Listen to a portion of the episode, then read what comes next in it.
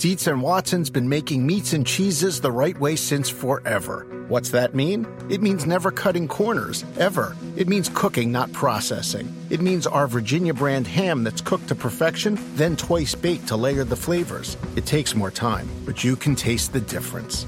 We come to work every day to do it the right way, even if it's the hard way. Because if it's not right for us, it's not right for you. Dietz and Watson, it's a family thing since 1939. This is the story of the one. As a maintenance engineer, he hears things differently. To the untrained ear, everything on his shop floor might sound fine, but he can hear gears grinding or a belt slipping. So he steps in to fix the problem at hand before it gets out of hand. And he knows Grainger's got the right product he needs to get the job done, which is music to his ears. Call, click grainger.com, or just stop by. Grainger, for the ones who get it done. This episode is brought to you by Progressive. Most of you aren't just listening right now, you're multitasking. But what if you could also be saving money by switching to Progressive? Drivers who save by switching save nearly $750 on average, and auto customers qualify for an average of seven discounts. So multitask right now. Get your quote now at progressive.com. Progressive Casualty Insurance Company and affiliates national average 12 month savings of $744 by new customers surveyed who saved with Progressive between June 2022 and May 2023. Potential savings will vary. Discounts not available in all states and situations. Uh, it was weird. It was different than any situation I've ever been in. Uh, I've been in some weird ones too, so that's saying something. But no, it was um I think things worked out for the best. You know, there was a lot of uh, ups and downs, rocky roads here and there, but I think throughout the whole thing, you know, me, I'm happy with where I'm at. Happy to be with the Niners. I think the Niners are happy to have me back, and it's. Uh, I think things are working out pretty well. At what point did did it cross your mind and become a conscious thing? Like, you know what, I could end up back here. Really wasn't on my mind, to be completely honest. I mean, it, I was training out here. Uh, I had to be here, so I was I was here for the, that reason. But uh, I don't know. I was just trying to get my body right, like I was saying, getting the shoulder right. Uh, I felt very confident out there, and I knew that I was ready to roll. I just needed to figure out where it was, and you know things kind of fell into place uh, these last couple days, really, just right before it all happened. Jimmy Garoppolo, yet another NFL quarterback whose neck is approaching Takeo Spike's thickness. That's something that Simms and I have noticed this year. Chris, seriously, I, I, Peter, seriously, Trevor Lawrence has a Takeo Spikes neck now. Lamar Jackson, Takeo Spikes neck. Look at look at Jimmy Garoppolo. If we can pull up the frame of it, he's got this big, giant, thick tree trunk neck. I don't know what these guys are doing to create that kind of a neck, but he's he, look at it. It's it's it's a half click away from Takeo Spikes. Anyway, um, I, I was doing radio somewhere this week and the host said, you know, we we we were all saying Jimmy Garoppolo is not going to be back in San Francisco. You were saying it, I was saying it, we were all saying it. How did we get it so wrong? We got it so wrong because that's what they told us. They told us he wasn't going to be on the team. This is one of the most stunning turns of events I can remember. They exile him from the team. He's basically got a free membership at the San Francisco 49ers gymnasium to show up and work out. That's all that he was doing in the month of August. He wasn't part of the team. He doesn't have a playbook. He's completely disconnected from the locker room. And now all of a sudden, he's staying put. And as I've said all week long, Peter, I don't think they planned it, but they couldn't have planned it any better to get to a point where Jimmy Garoppolo had no other options. Even if they'd cut him, no one was paying him $6.5 million. There was no good situation out there for him to step right in and add to his resume. He was only going to hurt his case for free agency next year. Even if he doesn't play this year, he's got a pretty strong closing argument from 2021. It was the best spot for him. And it was the smart thing for both player and team to forget about the past and find a way to work out a future that that may include him playing, may include him standing on the sidelines, may include a little bit of both. Who knows? Who knows how this is all going to play out? But uh, he's he's still going to be wearing the red jersey and the gold helmet this year. Which, of all the crazy stuff that can happen in any given season, that's that's right up there among the craziest. Mike, I think you know there are three distinct tributaries off this story. Number one, this never happens if they have ultimate faith in Trey Lance. Just doesn't. I don't care what they say about we want to have insurance, uh, you know, and all this. I get it.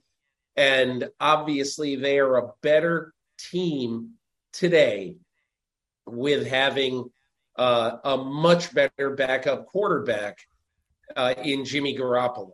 Okay, so that's number one. But number two, you know, I think one of the other things, Kyle Shanahan, this is going to be his sixth year as, as head coach of the 49ers, right? Every time he has failed, he has failed, or every time the Niners have failed, it's because their quarterback depth was crummy. And they did not have the ability to backstop a good quarterback with another good quarterback. And I think that was in their mind. But doesn't it also say something a lot to me about something I wrote about Mike? This was this was the story that I did out of the 49ers training camp with Kyle Shanahan definitely being worried about how Trey Lance, who had only thrown 389 passes in football games since he left a medium sized high school in the state of Minnesota, which is not the cradle of quarterbacks, by the way. But I'll read this to you. Okay. This is from Kyle Shanahan when I visited with him two and a half weeks ago about Trey Lance and everything being put on his shoulders. Okay. Is Trey ready to take it on his shoulders? He shouldn't be. He hasn't gone through it enough. What sucks is when you're learning how to play and you're not there yet. How do you not get worse sometimes when the pressure is on you and you need to go through the growing pains? I mean, Kyle Shanahan, two and a half weeks ago, Mike, was telling us that he had real concern about what exactly was going on. Do you think in Cincinnati, Zac Taylor was saying that about Joe Burrow before year two? Do you think that uh, that that anybody in San Diego or anybody with the Chargers rather will be saying San Diego Chargers forever? But do you think anybody with the Chargers was saying that about Justin Herbert? It's just this was about not just a lack of faith right now today in this quarterback, but the weird landscape of the fact that he just simply hasn't played a lot of football. So I, I think all of those, you know, sort of mind melded into what happened the other day with Jimmy Garoppolo. Yeah, look, we don't know and we won't know what Trey Lance is going to be as a quarterback until he does it week in and week out, especially, you know, it takes four to six games. And we talked earlier about having enough film on the Broncos offense. Same thing with Trey Lance. When there's film out there, what he does well, what he doesn't do well, they start taking away what he does well, force him into into situations where he may not be comfortable. Can he bust through that? Can they game plan around that? And I know Kyle Shanahan can, but that's part of the progression we just don't know and won't know. And the warning signs are there. Last Thursday night in the preseason game against the Texans, Shanahan gives Trey Lance an extra series that he didn't plan to give him and then says, I'd like to give him more. I wish we had more time to get him ready. He's concerned he's not ready. And Simms made the argument on Monday morning. He made the passionate argument work this out, 49ers, to keep Jimmy Garoppolo, Garoppolo around because you don't know what you have in Trey Lance. And there's a chance that that they don't have a guy that can get it done. After everything they gave up to get him, you have to be ready for the possibility that he's not the guy. Busts are everywhere in the first round of the draft. And just because they gave up ultimately three first round picks and a third round pick to get this guy doesn't mean he's going to be good. It doesn't. And we haven't seen enough from him to come to the conclusion he's going to be good. When he had chances to play last year, we weren't fawning over highlights the day after. Wow, look at Trey Lance. This is the next Patrick Mahomes. We're still waiting for something to convince us he's the guy. And now, Peter, whether he wants to admit it or not, whether the 49ers can talk him away from this mindset or not, he's got Jimmy Garoppolo hovering over his shoulder. And, you know, if you can't thrive knowing that you may be on a shorter leash than you thought, you're never going to make it in playoff games, Super Bowl, or whatever. So let's accelerate the analysis of Trey Lance. Let's have Jimmy Garoppolo there. Let's have him hovering, and let's see if that spurs Trey Lance to be the guy that they need him to be. And you know, Mike, I mean, there's no shame in giving a guy help at all. No shame whatsoever. But I agree with you a thousand percent. You know, when you're told you're the guy, you're the guy, you're the guy, um, you know, your safety nets are not like a backup quarterback. They're like, in essence, third string quarterbacks. So you're the guy, you're the guy, you're the guy. And then, you know, two weeks before the season starts, they bring in the guy who was the guy. And for all these people who say, oh boy, this, you know, he better be able to take it. There's, uh, you know, you're going to have a lot more pressure in your life than just this. I say, okay, that's fine. But I'm just asking you, how would you feel if whatever job that you do, you finally have the the guy who was looking over your shoulder, who was your boss, who was doing this job and doing it well, maybe not the best in the world, but doing it well. Finally, they say, okay, it's your team now. It's your job. You do this. And then two weeks before your whatever it is, your season, your job starts, they bring the other guy back. It's it's naive to think that Trey Lance is saying, "Hey, kumbaya, let's go." Mike, he was just talking last week about how great the quarterback room was, you know, and and how much he liked those guys, and he really didn't deal with Jimmy anymore, and it, nothing against him, but he wasn't in the quarterback room anymore, and just the weirdness of this story is it can't be overestimated. And everybody who just says, ah, you know, no big deal, life moves on. Well, let's see what sort of toll it takes on Trey Lance. I think it'll take some. I have no idea what, but I think it'll take some. One of the great qualities of the human animal is the ability to adapt to whatever may happen. One of the reasons I love The Office so much, anytime something crazy happens and then someone's in a conference room reacting to it to the camera, they just find a way to process whatever the bad news may be. They try to find a way of silver lining in all of it. So let's let's hear a little from Trey Lance yesterday as he meets with the media for the first time after he found out that the guy who was the guy is going to be hovering over the shoulder of the new guy. Uh, just that nothing changes. Um, just like I said, meant, makes the QB room all that much better. Um, another great resource for me, uh, a guy that's played in this offense, a guy that's done it, um, who's played a lot of ball. So for me, it's you know just I'm gonna use it. My mindset on is just Jimmy's gonna be a huge resource for me as he always has been since since draft day. You do have a guy who started a lot of games on this team, won a lot of big games. People are going to be looking to him if there's a couple bad series. Uh, I'm sure you understand that. Um, does that put some more pressure on you? No, um, for me, I, am worried about what the guys in the locker room think, what I think, um, what the coaches think, what the guys in this organization think. Um, outside of that, I know, you know, there's there's Jimmy, there's Trey, there's all that, but uh, this is going to be a, a collaborative group, and I know Jimmy's going to have my back through it all. Yeah, yeah, he may have your back for now, but he may be sticking a knife in it when he gets the opportunity to do so. Look, this is the ultimate meritocracy, and it doesn't matter what the people on the outside say. He's right, but it does matter what the people on the inside say. And we know the guys in the locker room love Jimmy Garoppolo. They love him. And now he's back, and you got guys like George Kittle and Deebo Samuel that are thinking, what's going on here? And I remember hearing Ron Jaworski, Peter, explain this years ago when he was working for ESPN. When you are a quarterback and you've got a guy who is hovering, who is there, who is ready, you do tend to maybe take a little longer in making your decision. You want to right. get it right. You hold the ball a little bit too tightly because you think the next mistake is the last mistake. And that freedom, the point you were making, if you're truly the guy and the backup is just there to fully and completely support you and never threaten you, you go out and you play freely. You play with a degree of discretion and liberty because you're not worried about making mistakes.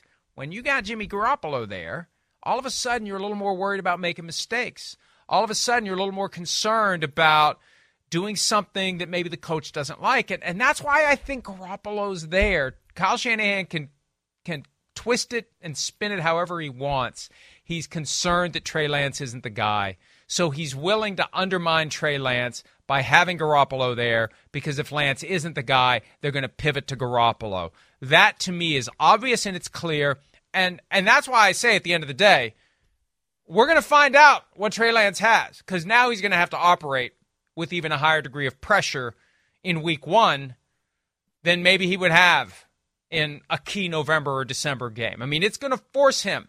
It's going to be the Trey Lance career accelerator. We're going to find out, and it may not be fair, but it is what it is. We're going to find out what this guy has because he suddenly doesn't have the full opportunity that we thought he did to take 2022 and develop or not into the best quarterback he can be. Look, Mike, uh, all you have to do is to go back to the words of Kyle Shanahan of two and a half weeks ago. You know, when he says basically what sucks is Trey Lance not really having the time to make the mistakes that a young quarterback needs to make.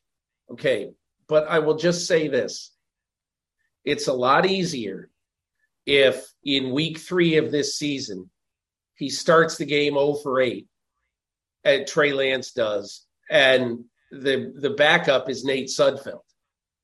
It's a lot easier to say we're going through the growing pains with Trey.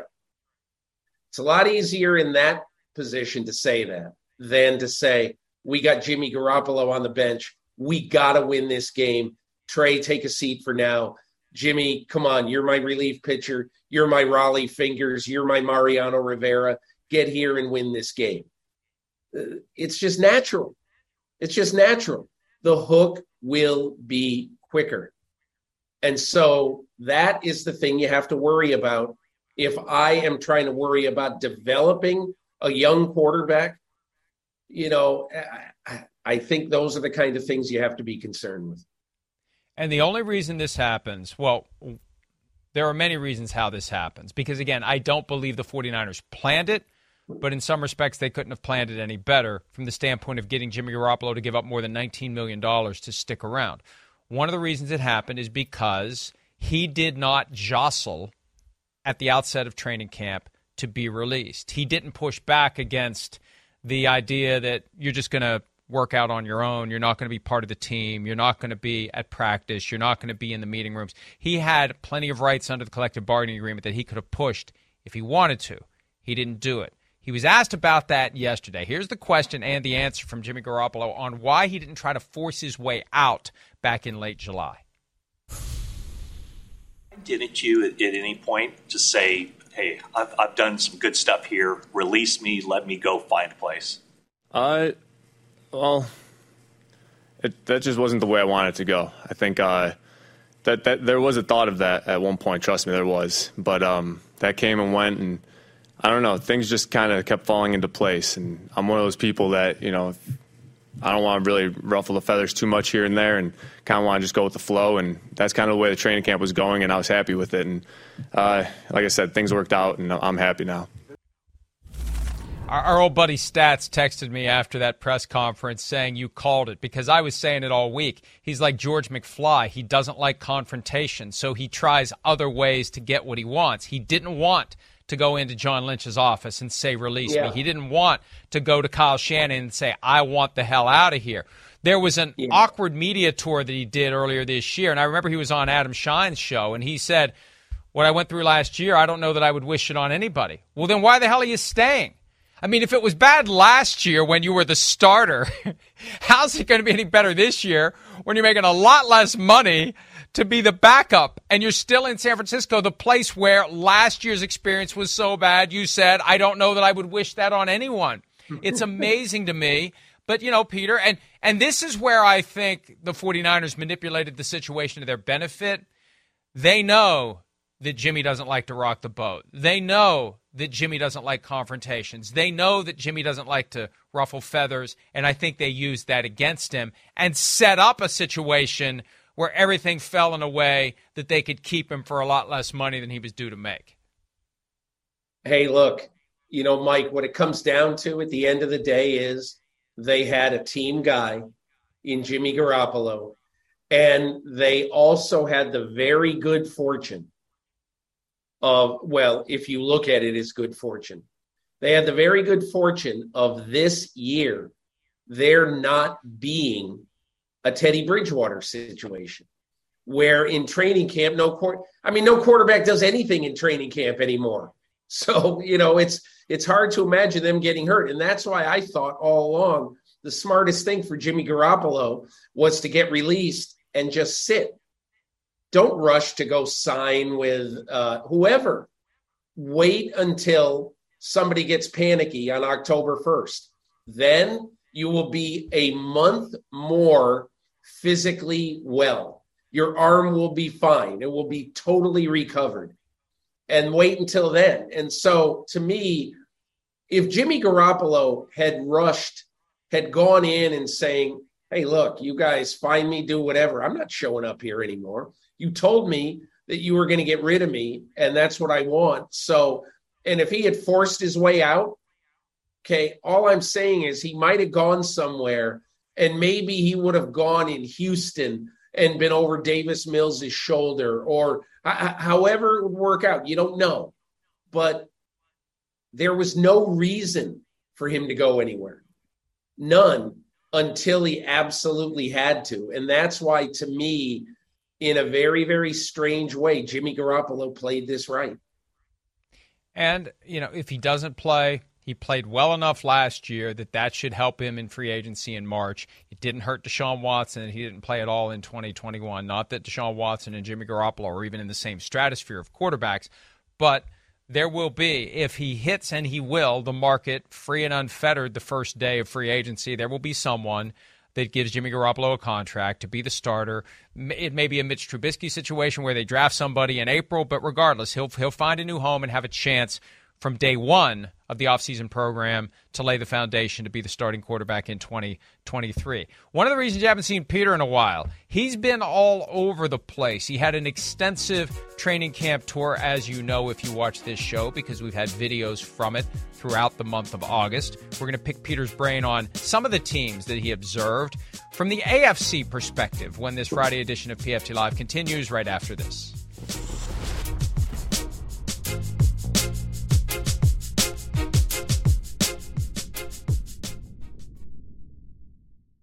Around any corner, within every battle, and with the dawn of each new day, the threat of the unexpected, the unpredictable, and the unrelenting lies in wait. But Marines will always be there. They are the constant in the chaos. No matter the battlefield, Marines adapt to win, defeating every shifting threat, protecting our nation's future. The few, the proud, the Marines. How long did it take you to rebound from the last game of last season, the last game of the NFL regular season last year, which obviously was, must have been a heartbreak for you guys and your team at Las Vegas? Uh, it took it took a while. Um, it, you know that was the that's the toughest loss that I've ever been a part of as a competitor for sure. Um, and then to watch the playoffs unfold how they did, um, you know, to see the AFC Championship game and then the Super Bowl. Um, you know, that was a tough month for me, um, as tough a month as I've had, and um, you know, but I think it was a good month for me because I got a lot of work done in that month, and I, I really took a hard look at myself, number one, our team, our organization, how we did things, you know, make those after action reports in all phases. And um, I got a lot of work done, and as hard as it was, um, I think it set the stage for, you know, the type of off season that we've had. And, um, but it, it was as tough as it gets. Brandon Staley with Peter King. A little car ride to work. That is such a that is such a neat thing to watch. Uh, and listen to, and, and guys get relaxed, and they're maybe a little more open than they would be in any other setting. So well done there, Peter. And let's start with the Chargers, one of the teams you visited on your training camp tour. Can they emerge from this cluster of teams when you've got the Broncos and the Raiders and the Chiefs? Can the Chargers somehow navigate not just their way to the playoffs, which we're waiting for, but get to the top of that division? Here's kind of the way I look at the AFC West. So every team in the AFC West has had significant changes.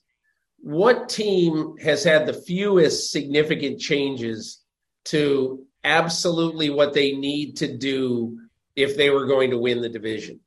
And that to me is the Chargers.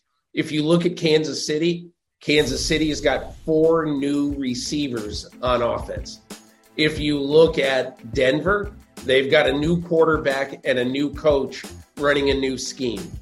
If you look at the the Raiders, they've got a new coach with a lot of new elements. And, you know, I have no idea who's playing the right side of their offensive line, but that could be a real, real issue.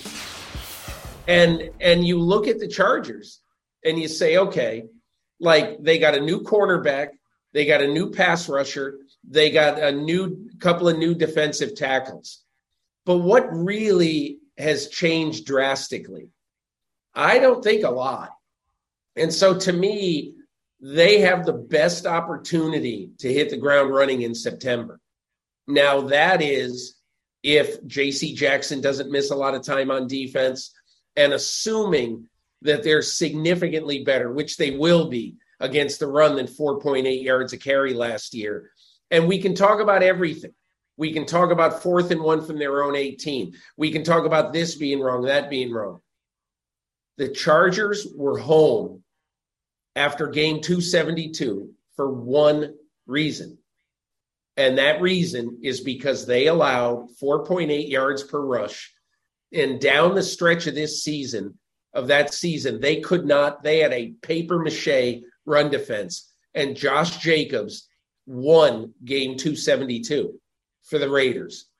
So I think they have a really good chance, Mike, um, you know, of taking a major step in 2022. My big concern about the Chargers, twofold. First, you mentioned J.C. Jackson, if he's back, if he's able to contribute. They have so many guys injured every year. I just can't help but wonder whether it is the product of something other than bad luck. And at some point, it is how you're doing your flexibility, how you're doing your strength training, what your nutrition is. Are you properly hydrated? Because I, I see, guys, and you, you know this experience, you're watching all the games at once. Guys are getting pretzeled in every way possible, and they pop up and they're fine. If you're right. getting too many clusters of injuries every year, there's a deeper problem you have yet to solve that is keeping you from having your best guys on the field. If the Chargers could have their best guys on the field far more often than not, they are a playoff team, walk right through the door, and become very dangerous if they have those players in the postseason. Number two, and I love Brandon Staley as a coach. I'm so sick of this whole fourth down thing. Here's the best approach to fourth down be unpredictable. Don't be too predictable one way or the other always keep the other side on their toes about what you're going to do. When you play the Chargers now, you know they're going to go for it. They're going to go for it. They're going to go for it. They're going to go for it. Other teams, you know they're not going to go for it. I think the best approach is to always have that other team not quite sure what you're going to do. So you have maximum advantage when you choose to roll the dice strategically and the combination of all the formulas and I still reject the logic of a lot of these formulas because they look backward, not forward, and they ignore a broad array, a broad array. I tried to say variety and array at the same time. A broad array. Thank you very much, Simmsism. Uh, of of factors that that that affect how you should be thinking in the moment. How should I be thinking in this moment, in this circumstance? Is it right or is it wrong to go for it? And I think that it's wrong, Peter, and I know we got other teams to get to, but I, I just I can't. I, I was compelled to make this point. I think it's wrong to be too predictable in anything you do when you're talking about key moments like that. I mean, predictable or unpredictable, they were six out of seven on fourth downs in that game. And, oh, I know. Uh, you know, everybody kills them for the fourth and one, and it's it's a very. He's probably the only coach in the NFL who would have made that call at that time. I'm I'm almost positive he's the only coach who would have made that call. But I've tried to explain it this way because when he took a longer time to explain this to me at the scouting combine, the first thing he said was, We had the worst net punting average in the NFL last year. And so if you look at punting from your 18 yard line, you're giving it back to the Raiders right at about midfield on average. On average. Sure, your guy could boom one, it could roll for 20 yards, but on average, you're giving the ball back to the Raiders at midfield. Okay. And the way their defense was, I mean, all Derek Carr needs to do is complete two passes, and Daniel Carlson is kicking a field goal. That's what Daniel Carlson did. But but again, that is a rabbit hole that is a four-hour show. I, I guess I my only uh, point about all this is regardless of what you think of that philosophy, they have Mike Williams back, they have Keenan Allen back, they have a good running game. Uh, I think that they're going to be pretty good this year. The Chiefs do not have Tyreek Hill back, as we all know by now. He was traded to the Dolphins back in March after the Chiefs and Tyreek Hill were unable to work out a new contract. You got to see the Chiefs up close. There's a lot of questions about what that offense is going to be without a guy who commands extra attention everywhere he goes. Offense looked pretty good in the preseason. How do you think the offense performs without having a weapon like Tyreek Hill at its disposal? Mike, something really interesting happened on my trip and even before my trip there. So, uh, Patrick Mahomes is a spokesman for this company called Whoop. Okay. They have this device uh, on your arm. I, I only was, you know, compelled to ask him about it because I have it too. I'm trying to be a little bit more fit. And look at me. Of course, I'm so fit. But um, Patrick Mahomes wears this and he gets all of his health data uh, basically told to him about this. And what I found really, really interesting is that Patrick Mahomes in this training camp is getting less sleep than he got last year, both during the season and in training camp.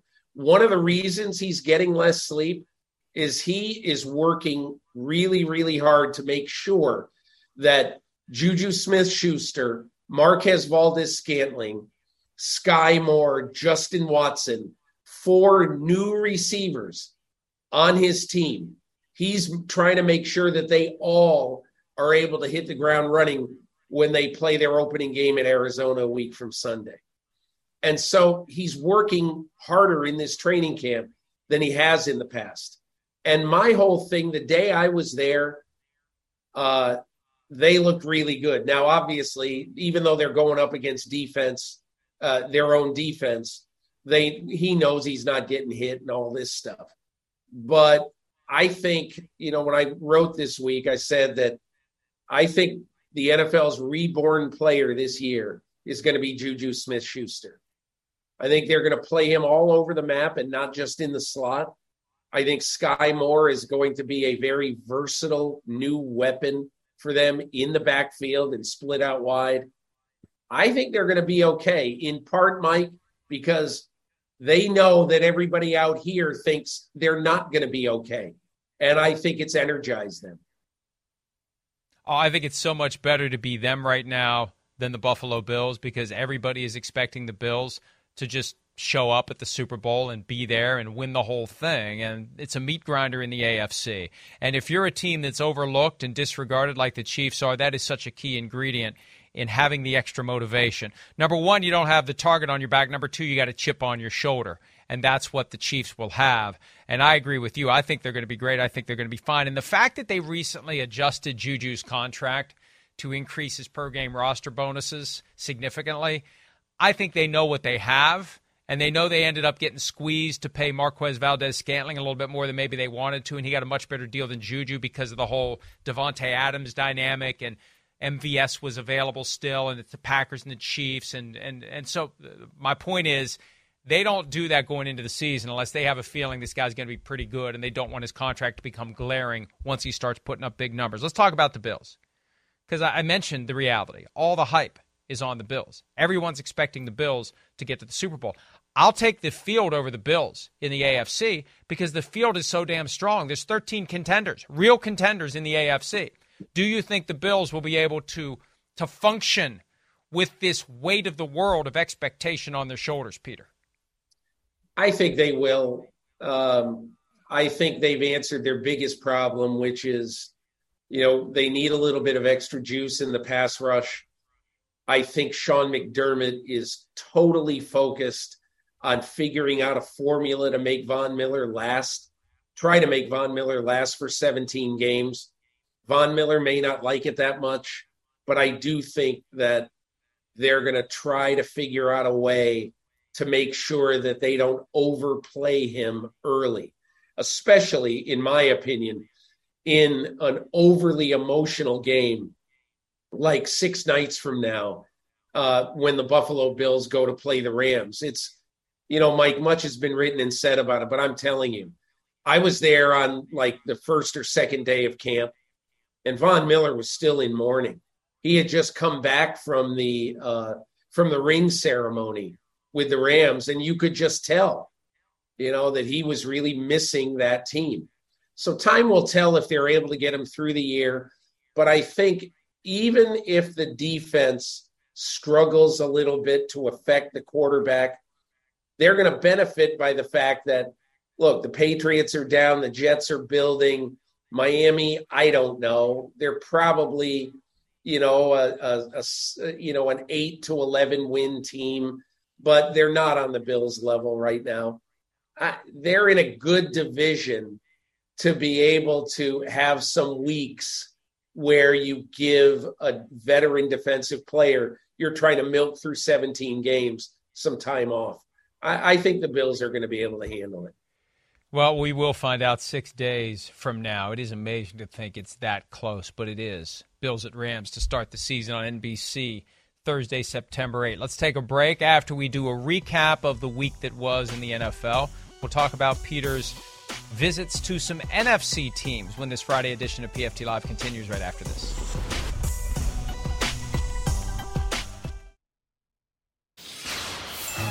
Josh Allen, have a great year. Thanks a lot. Appreciate you. Oh. For NBC Sports, Bills campus, Peter King. Nice handshake for that. nice one. Thanks so much. Yes, sir. I had to get a bougie question. I know. I'll get one more of those, man. Just one more, one more handshake from you. Doing the handshake up there? you saw it. Oh man, I see everything. well done. Uh, the extensive Peter King training camp stu- uh, tour and great viral moment with the. You were so focused on your job. I got no problem with that. You were focused on ending the interview, throwing it to break, and you didn't notice that Josh Allen had the handout. I thought it was perfect.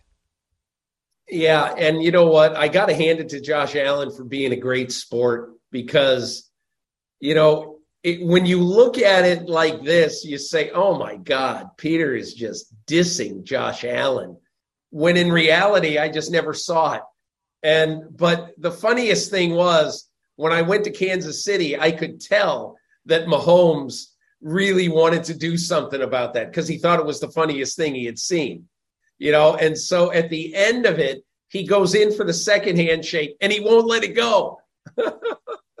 so, anyway, I think that he probably texted that to Josh Allen and they had a, a pretty good time. I think that, look, those two guys have a great relationship, but it's also a relationship that is that they like to zing each other quite a bit.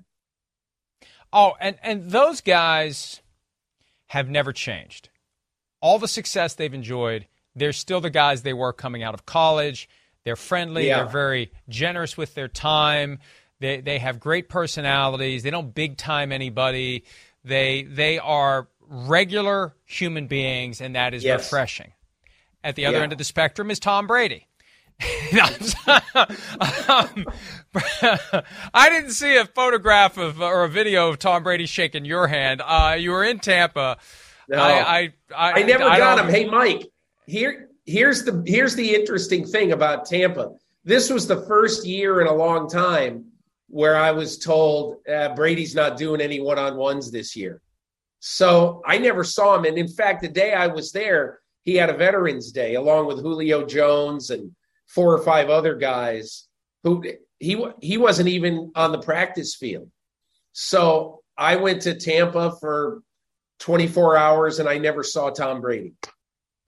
Well, there were 11 days where nobody saw Tom Brady. That's one of the Yeah. great unsolved mysteries of the NFL's training camp. And everything about this guy is unprecedented now. Everything that happens is new territory. He's 45. He still plays at a high level. Do you think it continues this year for the Bucs based upon what you saw that they got a pretty damn good team? And do you think this is it for Brady that he won't play for anyone whether the Bucs or another team in 2023? Mike, if I had to guess right now, this is going to be it, but I don't know. I don't think anybody knows. I think the biggest thing right now is when you watch this team this year, they went from having a solid rock uh, offensive line in front of him to now, you know, look, they're going to probably have a rookie start at left guard, Luke, Luke Goedeke. They're going to have a guy who Bill Belichick was fine getting rid of, Shaq Mason, starting at right guard. And they're going to have a guy who never has started a game at center in his life, Robert Hainsey, who, by the way, has had a very good camp, but he's banged up a little now, uh, starting at center. And you've got a guy at right tackle, Tristan Wirfs, maybe the best right tackle in football, who's nursing an oblique injury. So you've gone from having basically a really, really good interior of Ryan Jensen, uh, Alex Cappa, and Ali Marpet. They, they're all gone. And now it's rookie, guy who's never started before, guy you got in trade, and a guy over here who may not be 100%. That is what I worry about with Tom Brady. And and I agree with you. The defense is very good. That offensive line is going to be potentially leaky, and it all comes down to Brady making those decisions before he even has the ball as to who's going to be open and getting rid of the football before he finds himself in a delicate position. The arm is still there. Someone told me this five years ago. The arm will be there for years to come. The legs are the issue, and when he can no longer get away from pressure, if he starts getting hit, he's going to get hurt, and he's eventually going to say, I'm getting too old for this crap, and he's going to be done. And I think that this will be his last year at this point, but I agree with you. Nobody knows, I think, including him, nobody knows what's going to happen come 2023. We know that Davante Adams is gone from the Green Bay Packers. Who do you think emerges as the favorite target for Aaron Rodgers post Davante? I think it could take a while, but the day I was there, Mike, Aaron Rodgers was drilling holes through Aaron Doubs, the fourth round receiver from Nevada, who, uh, along with the other young receivers there, was getting uh, some barbs thrown at them by Rodgers for not being ready, not knowing what they're doing. Here's the one thing that sticks with two things that stick with me and why I'm hugely bullish on Aaron Doubs. He made two or three catches that, in the course of this practice, had the defensive players, veterans, come up to him, tap him on the helmet, give him a little fist bump. They're trying to beat him. And now they're saying, "Hey dude, you're good. You know, you're you're going to help us win." And there's one other thing about Doubs. And there he is. There's one other thing about Doubs. When I was talking to Matt LaFleur, he said something very interesting to me. He goes, Here's what is compelling to me about Doubs. He's here every morning at whatever time, almost when I get there, 5:30, 5:45. He studies as much as any young player I've ever seen. So it's clear that Aaron Doubs knows that this is his chance. This is his time. And I think he's going to get a lot of targets from Aaron Rodgers. Peter, one of my favorite uh, experiences of all time was when I studied the great Shakespeare play Aaron and Juliet. I don't know if you're familiar with it. It's Romeo Doubs. It's Romeo Doubs. I've just, I've, all right. Uh, oh, that's right, Romeo Doubs. um, we're far out there, Aaron. Uh, so um, I, I think Allen Lazard's got a chance to be really good this year. Contract year, one of the only young holdovers from last year. A guy who can still, I think, get it done and maybe step right in. But it's going to be a challenge, just like with the Chiefs. You take away a guy who commands double coverage everywhere he goes, and now the defense can fully deploy to stop whoever is there. And and I think it's going to be a challenge for the Packers offense and for Aaron Rodgers. But, you know, they've tolerated the drops that Romeo Doubs had in the preseason because he's so damn good and because he has the skills you can't coach. You can coach a guy and you can rep a guy into holding on to the football. The stuff he can do by way of going up the touchdown pass you saw him catch against the Saints, that's just stuff that that that allows him to to help fill the void created by the departure of Davante Adams. How much better do you believe the Vikings offense will be this year with Kevin O'Connell as the head coach and not Mike Zimmer? I think honestly, Mike, I I felt when I went to Vikings camp as much an air of, you know, the that that the pressure had been lifted off their shoulders. That, you know, as one person there said, it's been so negative here. And so whether that's true or not with Mike Zimmer, he had run his course there. And Rick Spielman, after seeing six of his draft choices from last year's draft get cut this week, you know, he had run his course there too. So I think you're going to see Kevin O'Connell come in this year. And Mike, I think the one thing about a new set of eyes looking at players, like the guy in their camp who was being featured hugely was KJ Osborn. That's why I thought it was a little odd when I saw him trade for Jalen Reagor this week, because I left there thinking KJ Osborn could get 100 targets this year. Uh, it would not surprise me at all.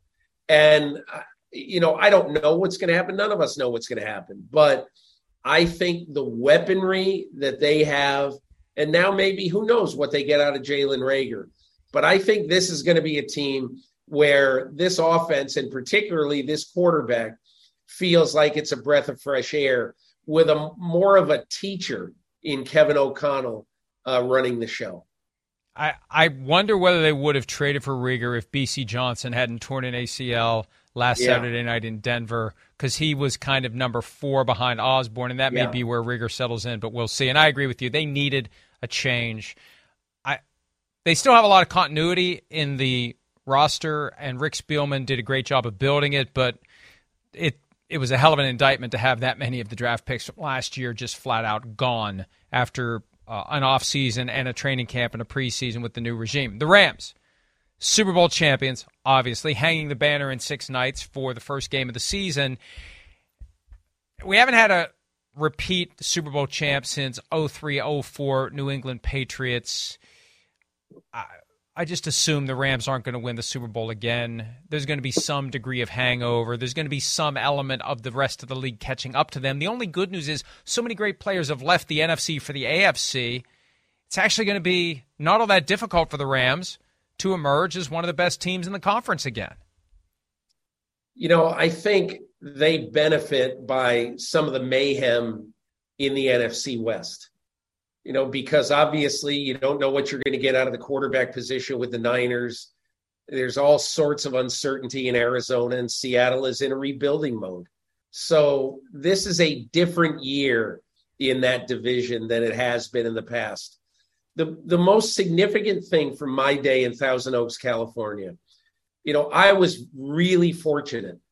They had left training camp, okay, and they were back at their home facility and on the day that I was there, Sean McVay had a scrimmage. And in his scrimmage, my biggest question there is what am I going to see out of Matthew Stafford? Mike, he threw, I bet, 70 balls that day, and his arm was fantastic. You say, my God, I, I, I, thought this guy was supposed to be having an elbow issue. And I talked to him, I mean, he was throwing great, really emphasizing connecting with Allen Robinson, you know, who they got from the Bears in free agency. But the one thing afterwards, when I talked to Stafford, He goes, Look, I managed this all last year. I had an issue last year, but I practiced every day. I got it done. And so he said, Believe me, I am not worried about it at all.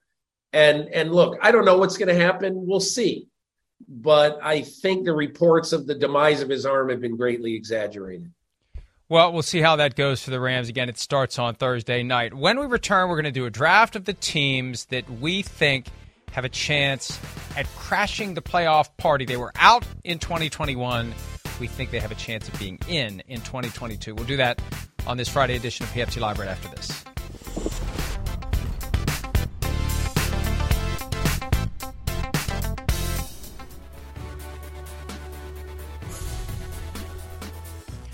All right, there are the odds for the teams that didn't make it to the playoffs last year getting there this year. And history tells us roughly half of the playoff teams don't make it back, which means there are openings for teams that didn't make it. We're going to do a draft today of the teams that didn't make it last year that can crash the party this year. Peter, you have the first pick.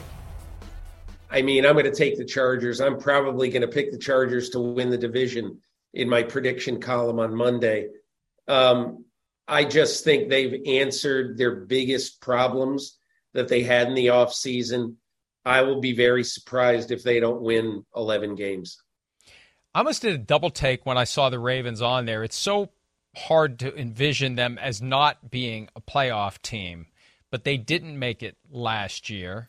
I think they do make it this year. It won't be easy, very difficult in the AFC, but I think the Ravens, you talked about earlier about how much healthier they are than last year. They had all those injuries. The ACL, was like every day, another ACL, another ACL. They stay healthy this year. They're in the playoffs, guaranteed for 2022. Mike, my my next team is going to be the Saints. And one of the things about the Saints that really interests me right now is that last year, you know, Dennis Allen told me this uh, in camp he said last year, probably our receiver group was our Achilles heel, you know, because Michael Thomas is hurt. They've got other injuries. And now with Michael Thomas, and, and you don't really know what you get out of him, you know, Michael Thomas, Jarvis Landry, and a guy who I think is going to be the best rookie receiver in the NFL, Chris Olave. Um, I think it's going to be really, really interesting to watch them. Obviously, the key is Jameis Winston. But the one thing I look at when I look at the Saints is they have the Bucs figured out. You know, they are in the regular season in Tom Brady's 2 years. They have beaten the Bucs all four times that they've played them. And think about this, Mike. Not a single one of those games, not a single one of those four games has been a one score game. And they've beaten them by 9, 9, 11, and 20 something. And, you know, to me, that's not an outlier. And, and so I think the Saints uh, are going to be an explosive team. It's just, you know, Jameis Winston is a huge factor, but I'll tell you this Andy Dalton uh, could be the most important backup quarterback east of Jimmy Garoppolo in 2022. My big question about the Saints, and maybe we can touch on this next Friday. Who replaces Sean Payton? Because we just kind of shrug. Everything's the same except Payton. Well, it's kind of a big right. deal to not have Sean Payton because he busted his ass every day, constantly looking for ideas, studying film, being creative, pushing everybody else. Who steps yep. into that role offensively for Sean Payton? I think that is an underrated question going into the season. I'm going to go with the Vikings. If Simms were here, I would say blow the horn, and he would go. Uh, I, I just think that the NFC right now, there aren't enough good teams. Think the offense is going to be a lot better with Zimmer gone and Kevin O'Connell in charge, and the defense doesn't have to be much better than the crap that it was last year for them to get to the playoffs again after a two year drought. Let's take a break. Round three when we wrap up this Friday edition of PFT Live right after this.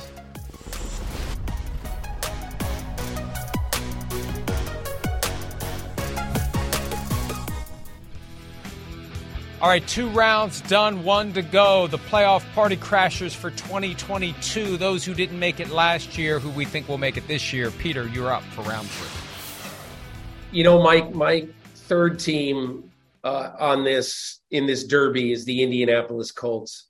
I'm buying the uh, Matt Ryan Kool Aid, or I'm drinking it. Whatever. That's the worst metaphor in NFL history. Um, I am also saying that Jonathan Taylor was not a one year fluke and that his 1,811 yards last year. Uh, I won't be surprised if he comes very close to repeating that. And if he touches the ball 375 times, which is a very non 2022 modern day football thing for a running back. But I think you're going to see Matt Ryan go to him more out of the backfield on those short little dump off routes. Um, the one other thing I would say about the Colts, I'm keeping my eyes on Shaquille Leonard, Shaq Leonard, formerly Darius Leonard. I'm keeping my eyes on him because he says all is well, everything is fine. My calf slash back injury is okay. I just, I'm just keeping my eyes on that a little bit. He's the best player on that defense, and I think he is vitally important to that defense. So just, I, I'm just keeping my eyes on him this year.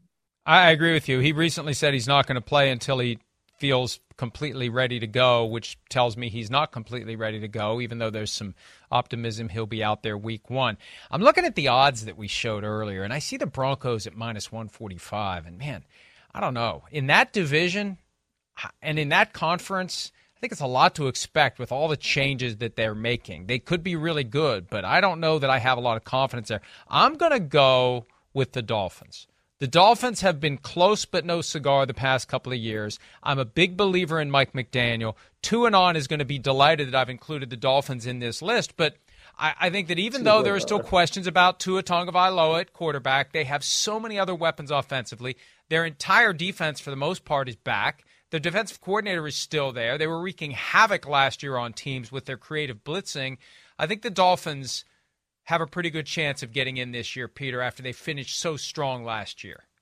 I really like the influence, the imaginative influence of Mike McDaniel. And I think that Tua and especially Tyreek Hill are going to respond well to the every game plan is going to be a snowflake. We're going to do something different every week.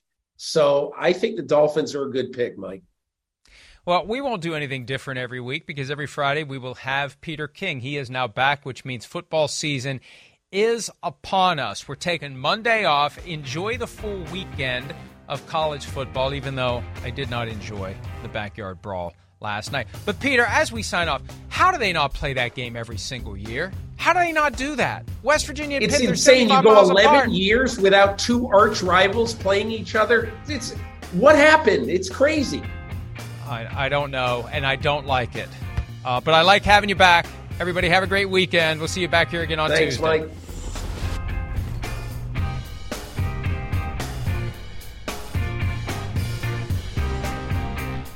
The longest field goal ever attempted is 76 yards. The longest field goal ever missed?